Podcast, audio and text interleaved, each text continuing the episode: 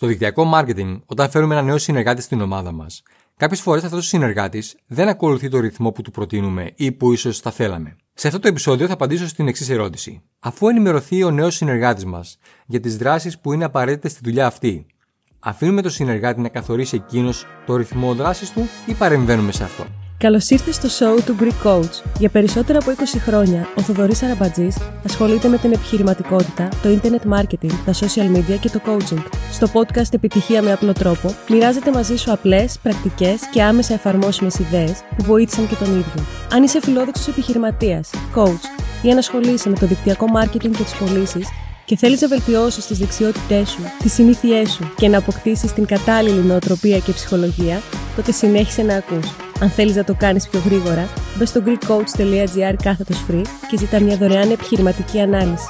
Καλή ακρόαση. Η ερώτηση είναι αν αφήνουμε το συνεργάτη μας να ορίσει μόνος του το ρυθμό του ή αν με κάποιο τρόπο παρεμβαίνουμε, παρακινώντας τον να κάνει κάποια βήματα πιο γρήγορα.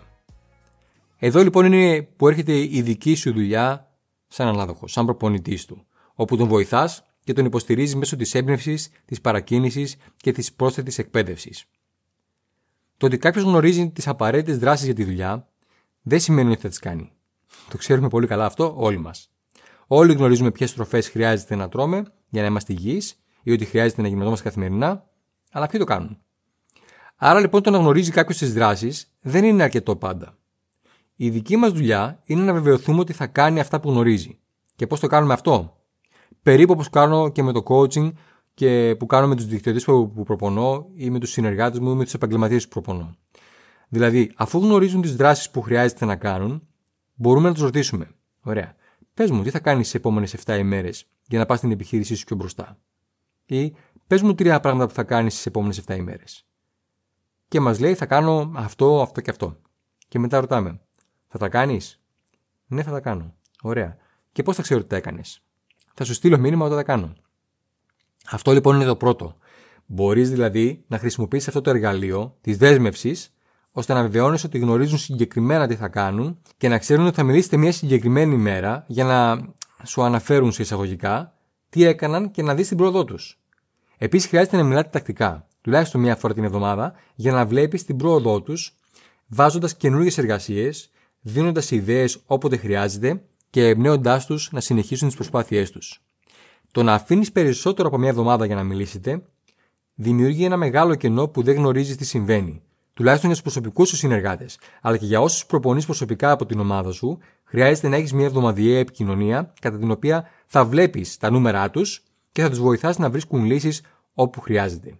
Οπότε η απάντηση είναι ότι δεν τους αφήνουμε τελείως μόνους τους, αλλά δεν είμαστε εμείς που καθορίζουμε το ρυθμό τους. Χρειάζεται να σεβαστούμε το ρυθμό των συνεργατών μας, όντας όμως μια κινητήριος δύναμη η οποία μπορεί να τους οθήσει να ξεπεράσουν κάποιες περιοριστικές πεπιθήσεις, αδυναμίες, ανασφάλειες και προβληματισμούς. Ζήτησέ τους να δεσμευτούν σε συγκεκριμένες δραστηριότητες που θα κάνουν σε ένα συγκεκριμένο χρονικό διάστημα και φρόντισε να μιλάς μαζί τους τουλάχιστον μία φορά την εβδομάδα. Αυτό ήταν. Ελπίζω να βρήκες χρήσιμη και αυτή τη σύντομη σημερινή ιδέα. Αν τη βρήκες, μοιράσου αυτό το επεισόδιο με κάποιον που πιστεύει ότι το βοηθούσε.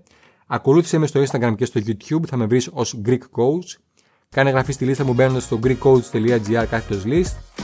Κάνε εγγραφή στο podcast μου. Βάλεις σε εφαρμογή όσα έμαθες αυτό το επεισόδιο. Δώσε στους ανθρώπους σου την κατάλληλη υποστήριξη. Είμαι ο Θοδωρή Αραμπατζή και θα τα πούμε στην κορυφή. Γεια σου. Ευχαριστώ που άκουσες το σημερινό επεισόδιο του podcast Επιτυχία με απλό τρόπο. Ελπίζω να σου άρεσε.